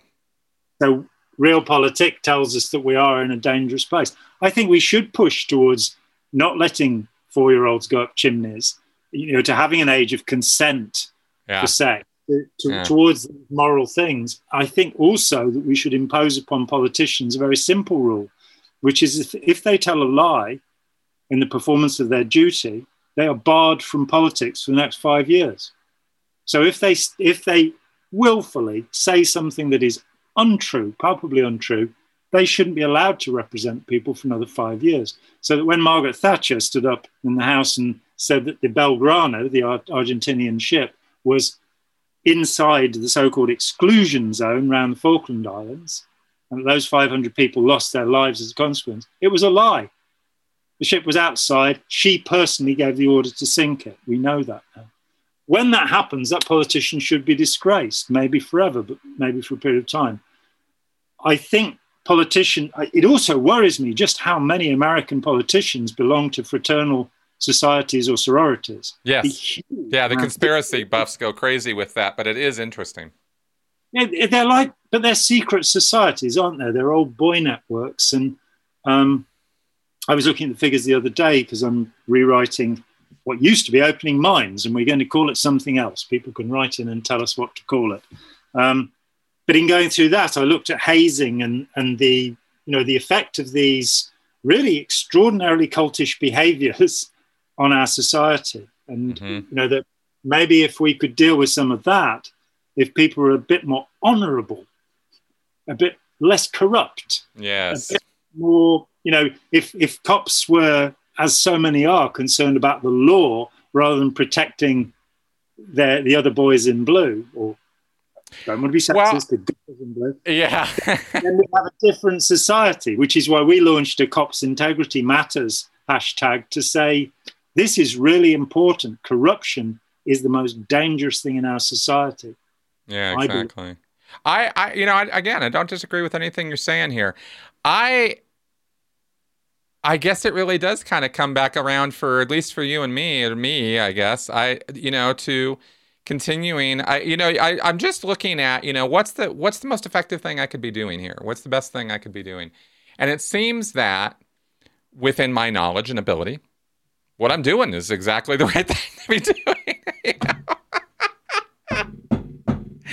You see, that's the thing. You gotta sometimes you really gotta hash this stuff out. You gotta talk it through. You know what I mean? I hope I haven't alarmed anybody with some of the things I've been saying here because I'm really just contemplating ideas. This isn't like I'm like arguing from some, you know, concrete position here. I'm really just sort of looking at this and like, well, what about this? You know, what about the pros of authoritarianism versus the cons of authoritarianism? I don't I don't know. If we can't have that conversation, I don't know that we are really thinking the thought through as well as we should you know because um, because groups need leaders. People need people to follow. I mean again maybe in smaller groups that's not always the case. But generally speaking empirically you know looking around there's followers and there are leaders. And people you know are living lives of quiet desperation. Maybe some people are living lives of not so quiet desperation. And not scream you. yeah exactly. But but um, but we look to leaders to tell us what to do, to inform us, to guide us. And mm. we have certainly been, I, I, inarguably, I, I, don't think this is really even a debatable matter. We have not had that here in the United States with COVID.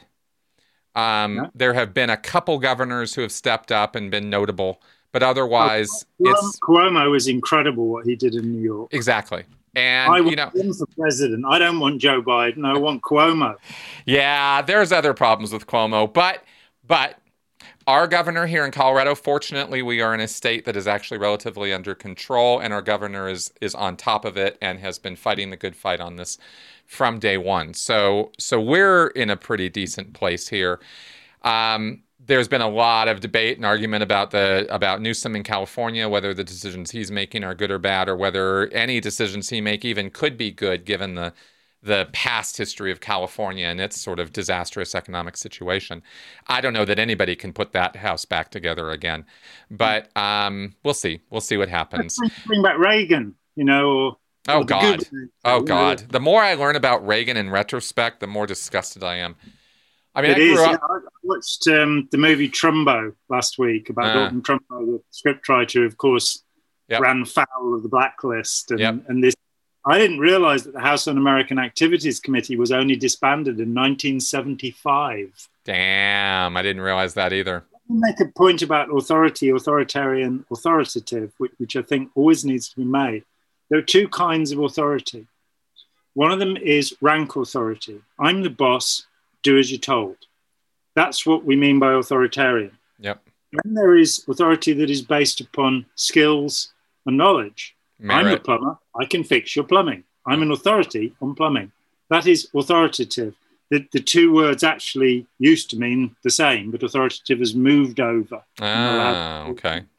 So if we thought about having, you know, respecting leaders who are authorities, then there would be authorities on government, there would be authorities on diplomacy, there would be authorities on doing the right thing scientifically. And we that's for me one of the dreadful shifts, this idea that scientists are not to be trusted because I don't know they don't belong to QAnon or oh god, tell me about it. What have you? That that that is an astonishingly stupid, you know. And yes, I understand that scientists have made terrible mistakes, and I will here make a differentiation between hard science and soft science. So, mm. What a sociologist or a psychologist tells us, it's soft science. It it has some basis, but the meaning may change drastically. It may not be that every child between the age of one and one and a half develops uh, an incestuous fixation upon one of their parents, an Oedipus or Electra complex. That may not be true, but there was never any scientific evidence to say that it was true. Um, then you get over into hard science, and when you get into medicine and epidemiology and virology, you're not dealing with guesses. You're right. dealing with hard numbers and looking at what's been recommended that those places like South Korea and New Zealand that have immediately taken the advice. We found out that we have four medical authorities in our SAGE committee. What a good name that is. Uh, three of whom weren't qualified for the position, and the fourth of whom was sacked. So we blundered into a massive death toll because of, you know, uh, for example, it was decided there wouldn't be enough hospital beds. Brilliant solution. Move all of the old people out of the hospitals into care homes. Oh, 15,000 people moved, 13,000 deaths in the care homes. Every care home was infected because they didn't bother to test these people before moving them. So you get just stupidity of the worst kind. Right. So we need, do need to have leaders, but there is a problem. There's a conservative, right wing conservative politician here called Lord Hailsham. He was a, a, lawyer. His name was Quentin Hogg before he became, which is a great name, before he became Lord Hailsham. So he's a right wing politician. And he said, Our system is not one of democracy, it is one of elective dictatorship. And we all need to keep that in mind that if you then look at, say, V Taiwan, Virtual Taiwan, the project there, to get people involved in making decisions at governmental level. The example is that there, there was a kind of 50 50 split, as there seems to be over everything these days, over whether they should permit electric scooters. And so rather than just saying yes, no, they started a conversation online. And eventually, um, a supermajority, two thirds, was reached to say as long as they wear helmets, as long as they keep below a certain speed, it's okay. Now, it's a small issue, but there are so many issues that could be discussed that we could be involved with rather than it being dictated to us that because you know somebody paid this politician this right. much money was their fund that's right you know it, there's a long way to go but it, the, the problem is we shouldn't be authoritarians even if we have to follow leaders we should make sure that they do what they're meant to do. And we should forever be urging. I mean, we've just had a situation here where our school results have come out, they've had to estimate them.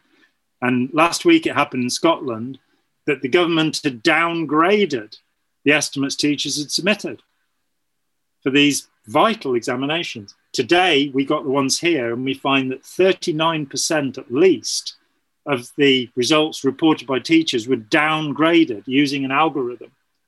And so you've got it. And, you know, in, in his conversation about it, Boris Johnson used the word robust four times that I counted about the decisions that have been made by this algorithm about these kids.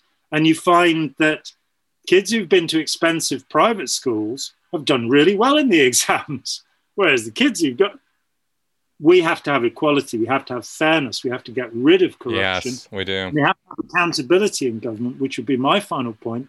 But if somebody in government is found to have committed some horrible offence, say somebody like, I don't know, Richard Milhous Nixon, he's a good example, you shouldn't be allowed to appoint a successor who's going to pardon him. He should do his time. That's right. You know, for the crimes he committed. That's right. And he was, despite his statements otherwise. Yeah, I know. And there should probably be a review at the end of every government, certainly for every president, to say, did you do what you promised? Did you act ethically? And, and to hold people to account. rather than just calling them Mr. President for the rest of their lives. Oh, I tell you, the idea that the president, that the IGs, the inspector generals of the various departments and of the executive branch, can be fired by the president defeats the entire purpose of having an IG. I mean, yeah. why why would you why would you even bother to pretend if the president if they serve at the pleasure of the president and they're supposed to be monitoring the president or some function under the president? then they should have complete immunity from being fired by that guy. That's how that's how checks and balances are put together. Absolutely. I just I just want to you we know you also just... get rid of the electoral colleges system while we're about it. You oh, know? Oh God. Thinking primitive ideas, but yeah, yeah, um, fat chance of that happening. The thing is, as you say that, that, and I'm in the same situation as you. We're having a conversation. Yeah. I, you know, I'm 65 years old now, and it amazes me that I talk to people who are authorities on subjects who are saying the same things that they were saying to me 20 years ago. My opinion seems to change, you know, gently and gradually. I'm always finding out something that yep. modifies what I think. And that's the encouragement I would give to other people. Yep. Keep thinking, you know, keep and, and and there's no need to hold on to ideas. It's not dangerous to challenge an exactly. idea. Exactly. It's it should changing your mind should be the easiest thing in the world to do. You're moving neurons around. It's nothing. I mean, it's really it is no big deal. I I, I almost changing your socks, for example. Well, I almost take it as axiomatic in critical thinking that if you're not changing your mind like dramatically on a weekly basis over over issues or subjects or things you're thinking or talking about, I don't know that you're doing your job as a critical thinker because I tell you, I have, you know, and this comes right out of John Stuart Mill, who I'm just going to keep going back to because the man's, you know, the the the OG on this. That a wife is a slave. Yeah, yeah, exactly. Well, he also, as you know, you know, uh, validated his wife enormously in what 1850 or something about how he couldn't have done any of his work without her. 1859. Yeah, exactly. A lot of things happened between 1859 and 1879. I found those very seminal years in a number of ways evolution, oh, psychiatry, a lot of stuff. Lewis uh, Carroll's Alice in Wonderland. Yeah, exactly. A lot of stuff. Uh, Dracula, I think, came out of that time period. All right. Anyway, Sherlock Holmes. Um, what I wanted to point, what I wanted to say, and sort of ending off with this was um, I love being presented with a question that really rocks me, that really changes my my universe, right? It really rocks my my head and how I'm thinking about things. And let me tell you one that was put out this morning on Twitter of all places. Um, somebody put up a website or or a poll or something, and it was, um, "Who do you want to be president?" That's it. That was the question rocked my world because I suddenly realized it's same same way as when somebody invited me a TV show invited me to actually consider what it would be like to live forever. Like really think about it. What would it really look like? You know, and once you actually look hard at something like that, you suddenly all the airy fairy, oh, I wish I was immortal, just goes. Uh, you realize the torture it would be, you know? So on this, I realize who who who who do I who do I know of that I would want to be president you Wait, know, of the, United wife, States? Wife, obviously, Chris. Yeah. oh, of course. Of course, Melissa. All the great free lunches you'd get. yeah, exactly. Actually, I think it should probably be seven. Seven the Wonder Cat. He's our, our cat. I think he should. There you go. There you go. But it's it, and it's just one of those questions where once somebody poses it to you, you just go, "Hey, wait a second. Because for me, I mean, you ask me a question like that, and you ask it seriously, and I'm going to start thinking about it, and it's going to be, well, wait a minute, what are the qualifications for this office? Who should be? What profession should they come from? Where should I be looking to find an ideal president of the United States anyway? Should I be looking amongst this politician class or should be is there some other class of people I should be looking at? Just the questions get your head going in ways that you're just like, "Oh my god, this is I really we should really be thinking about this a lot more." I wish somebody asked me that question in civics class, you know. Like instead of, okay, here's the system, here are the parameters around which you can think about this problem. There are no other parameters that apply. This is the box, here's how it works. Rather than that, I mean, yes, g- show me the box, tell me how it works, but don't tell me this is the only way it can be. Maybe there's another way of looking at this or reframing this or turning this box upside down that might end up with something amazing. And mm. Wouldn't that be cool? So that's why I love questions like that and and and conversations like this. So so thank you for engaging with me about all this. One of the things that perplexes me and, and it, it keeps coming back to me is the life and times of Winston Churchill. Hmm. That, that this really astonishing man is very, def- very definitely could be classified as a psychopath. There are no two ways about it. He was engaged in some dreadful, awful things the first um, bombing of civilians by the British Air Force, 1922, Iraq, the Marsh Arabs, the very population that Saddam Hussein was executed for having used chemical weapons against. Churchill wanted to spray them with chlorine gas, but feared that it would spray back on the pilots. Um, the murder of people in the Irish Republican Army, um, a variety of campaigns that didn't do too well. Antwerp was the first, which people don't talk about in 1914, but then Gallipoli, which we all pretty much know about. And it was the right idea. He was trying to get round the back so there wouldn't be trench warfare. Um, he then, of course, volunteers to become a frontline officer during the rest of the First World War. He's the government ministry says, I've failed you, and he goes and serves on the front line. He's involved in all sorts of things at Arnhem, Dieppe, the Greek landings, which really go very badly wrong. Um, he probably made, for me, the greatest mistake of any British politician, that was after Dunkirk. During Dunkirk, um, as the movie with Gary Oldman, Their Finest Hour, has it, he Hitler seeks to negotiate with them and holds off the Panzers, so that in fact the majority of the 340,000 members of the British Expeditionary Force get home. Um, I'm afraid that um, Goering wasn't as kind and strafed them from the air, but never mind. But he was offered a peace deal then by Hitler, and he said that it was it'd be foolish to negotiate when your head is in the mouth of the lion, which is true. What most people don't know is that after Dunkirk, Hitler offered to walk away. And Churchill went no. And if at that point Churchill said, Good, we will now build up our military forces for a year or two while you go and spend yours against Russia. Well, let's face it, we'd still be ruling the world. Um, so, this man who was tremendously pro British, though half American, let's admit, actually squandered all of the colonies, all of the gold reserves to preserve Europe and to set up a state of Europe. The European Convention on Human Rights was written by Winston Churchill for, you get all of these contradictions in this guy who is regarded as a poll in 1999, where he was regarded as the greatest Briton ever. I mean, Freddie Mercury came in at number 58 and he wasn't even British, but you know, let's not worry about that. Bless him, he deserved it. He was the champion after all um, of the whole world. But that's one of the, you know, if you're talking about politics and who makes a great political leader, the idea that you know, Churchill used to, during the Blitz, he'd go up on rooftops so he could watch the bombers. And people are going, look, Winnie, if, if you get done, we're in real trouble. Yeah, yes, but I loved watching them.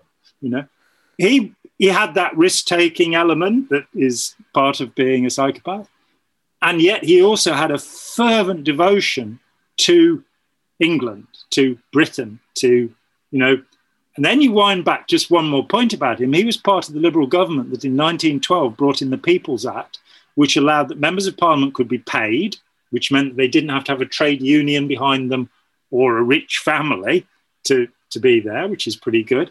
But also brought in national insurance, whereby if you lost your job, you'd have six weeks full pay afterwards. He was part of a liberalizing movement and then all of these other things. So and I don't know what to think. I, I have read a sort of 800 page biography of him, which left out a lot of the information I've just given you because hmm. there is so much information about him. Wow. So th- that's the next question, which is who would make the best president and what kind of morality should they have? Is it their, you know, he was incredibly articulate. He's one of the best, greatest writers in the English language, I believe. You know, even though I don't particularly like the man, his history of the English speaking peoples and those wonderful speeches, you know, we will fight them on the beaches, all that stuff. That's right. Um, never was so much done by so few for so many. Yeah. Using No, so many. he, he he was quite good with the words sometimes.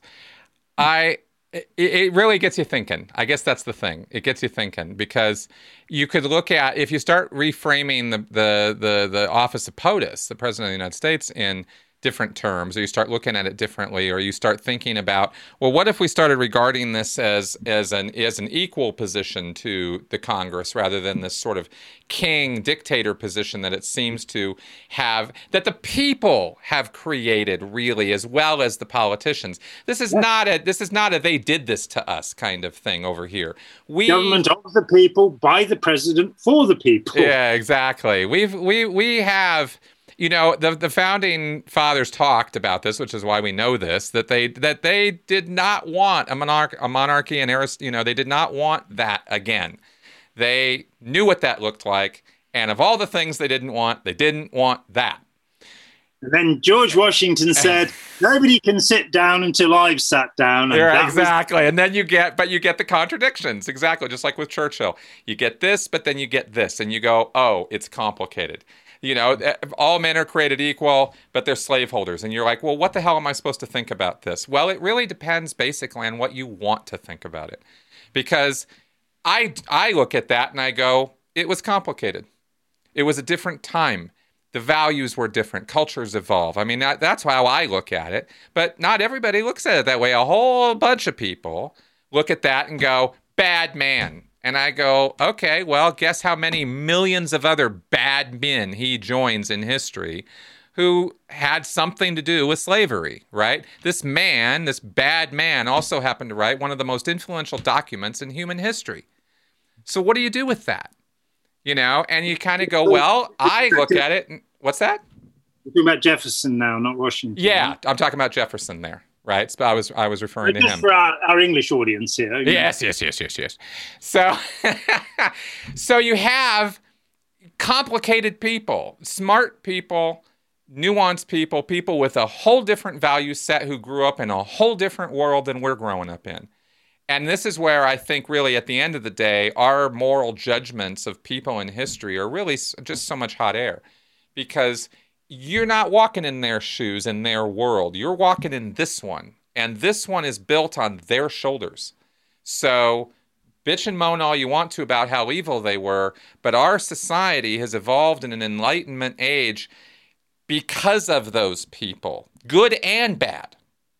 And But perhaps also in spite of those people. that too, I mean, that the other thing we should say about Jefferson is he was not only a slave owner, and there is never any justification for that, whatever the culture is, I'm afraid. Um, and he also advocated the complete extermination of the Native American population. Yeah, So, I get that. you know, I get that. I, I'm not sure that I, you know, I think we can judge from where we are. Uh, we don't have to stand on people's shoulders, by the way, because that'd be painful for them. um, I think we can judge by our value systems, but only once we've understood theirs. And I would still say that the importation of 20 million Africans and all of those who participated in that trade, including all of the Africans who captured them and sold them, all of the people who participated in that, that trade will go to hell. And Ah. that's very simple. You know, that in terms of moral judgment, what they did was odious to, to an extreme. And that George Washington then had slaves' teeth. You know, I mean, come on, guys. They weren't wooden. Ah, I They get were. it. I, I get it. I and I'm not sitting here, you know, defending that either. You know, No. I'm just pointing out that um, that was then, this is now, and um, anyway, it's another nuanced conversation, I suppose. Yeah, we, we wouldn't have Vietnamese restaurants if it hadn't been for the war. So, you know, it's not all bad. Every- Exactly. Every, silver lining has a dark cloud. You know, Well, it's it's a matter of um, I don't know. it's a matter of recognizing that there's no such thing as all good and all bad. Yeah, and it doesn't and, really work that know, way.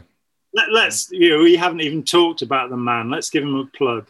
Goodness and badness, beautifulness and goodness are alike considerations and have no other basis than opinion.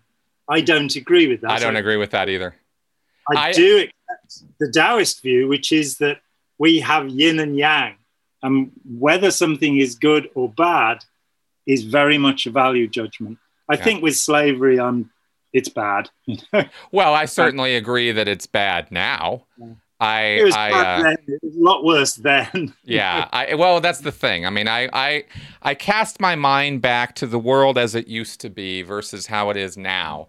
You know, because far too many people, and certainly this is true in our infotainment, um, project our current world into a past you know, as though they had, you know, some concept of women's liberation, for example, or they had some concept of, you know, a life that where a, a world where slaves didn't exist. I mean, there are whole zones of this planet where it was inconceivable for hundreds, thousands of years that society could exist without slaves. So yeah. it's the a, practice was reintroduced by Christopher Columbus under a, a papal mm-hmm. edict having died out uh, in Europe with the feudal system, with the exception, of course, of Russia, which only liberated its serfs a couple of years before um, the proclamation of emancipation. Yeah, exactly. And, and one wonders, even with the feudal system and the um, and the rise of, of indentured servitude and that sort of thing. Not the same. I'm not, I'm not making a false equivalency here, but I am saying that in terms of degraded working conditions, not being paid what you're worth, being put under a labor contract that was, for all intents and purposes, a slave contract for a period of time. That's how a lot of people got over here who weren't black. And um, and that happened too, right? And we're not and it's not it's not the same. I'm not saying it's the same. I'm saying that even where slave manacles or collars or whatever in the slave trade might have petered off you still had enforced servitude and and labor. And we this still is, have now and we still do now. Exactly. And people you know and, and this is and this this nuance i mean you know people talk very high-mindedly about um, and they should, about, you know, well, who couldn't, you know, the concentration camps in World War II in Germany, like everybody knew. How come nobody did anything? Right, right. Well, how many people you see going over and, and dealing with the with the Jaeger, the uh, Jaeger Ugar, the the um the the Chinese uh, Muslim concentration camps that they're running right now? Xinjiang. Yeah. So those that's happening right now with ethnic minorities in China. What is our, what are we doing about it? Well, we're sanctioning them. You know, okay, good. That's better than nothing, but are we really handling that? Like if you really want to ask yourself deep pointed tough ethical questions like what would you have done then? Well, what are you doing now? You oh, know, yes. and this that's that's on the money. That's yeah. on the money. So what the, are we doing now? Exactly. And the other thing about that is don't try and do too many things. Exactly. You know? Having been in that situation, if you're going to take on, you know, 40,000 people with a billion dollars, focus on that. You know, exactly. don't try and, but, but, you know, and talk about it. I mean, the Stetson effect, just the thing of complaining, just the thing of saying, I don't approve of that. So, you know, we have a situation of apartheid in various parts of the world. Obviously, what's happening to the Uyghur and Xinjiang is apartheid. They are a, a sub people. What's happening to the Palestinians in Israel is apartheid. What's happening to women in many parts of the world is gender apartheid. This is stuff. And what do we do about it? Well, with South Africa, I didn't buy any of their stuff for 30 years, you know. And with China, I try and buy as little as possible, but it's almost impossible these days to do that and to encourage people out here to be making their own stuff and you know, growing their own vegetables and, and doing anything and everything that can release us from the shackles and chains that now link us to economies like Brazil, India, China, which are utterly unfair societies That's where right. human rights are just trampled on. That's right. So, so that's I. So anyway, if you hear any little bit of uh, a you know snarkiness in my voice, it's just my sort of you know raging against the hip. So responding. it's it's just my uh, annoyance over hypocrisy, the the moral hypocrisy that occurs in Western countries over this stuff. When the hijab is a symbol of of women's liberation in America, I can't. I mean, you just can't. You can't. The the the the the the sound the. My eyes can't roll back in my head far enough. I mean, I just, I, I really hate this stuff, you know. Well, so. what about the French where they've banned face coverings and now they've ordered people to wear masks? I mean, how do you make sense of any I know. I know. It's wonderful, isn't it? Uh, you know, global pandemic context. I don't know. It doesn't really matter. But, uh, you know, anyway. Good, Yeah. t- good times. We can obviously there are enough, um, you know, moral failings and moral pitfalls for us to talk about all day long. I just wanted to sort of uh, compare and contrast a little bit, like I said, about the authoritarian governments and some of the actions they take versus the perception of what they're doing. And and I thought we were kind of, you know, we were we were a bit all over the place here, but I think it was a decent talk, and I'm glad that we had it. So I want to thank you for taking the time to be part of me on this with this. Yep. It's been a great pleasure, Chris. Awesome, man. All right. Well, let's go ahead and wrap up because we could just keep going for another three hours, I am sure. But, um, folks out there, I hope you found this interesting. Uh, you know, again, this is filed under food for thought. This is not me telling you what to think or Jon, you know, necessarily doing that. This is us actually having the kind of conversations we'd have whether we were on camera or not. Because this is the kind of stuff we sit around talking about and and thinking about, you know, and trying to figure out um, not coming to the medium with all the answers prepared, but more of, hey, I'm thinking about this and I'm thinking about this and I'm thinking about this and and this is some of where it's going on in my head about it, and I'm not really sure what to think. And if you came away with this whole conversation with that in mind as to what we've been doing here, then then you've been on the money. So, thanks for coming around and listening, folks, and I will see you next week. Uh, and bye bye. Goodbye.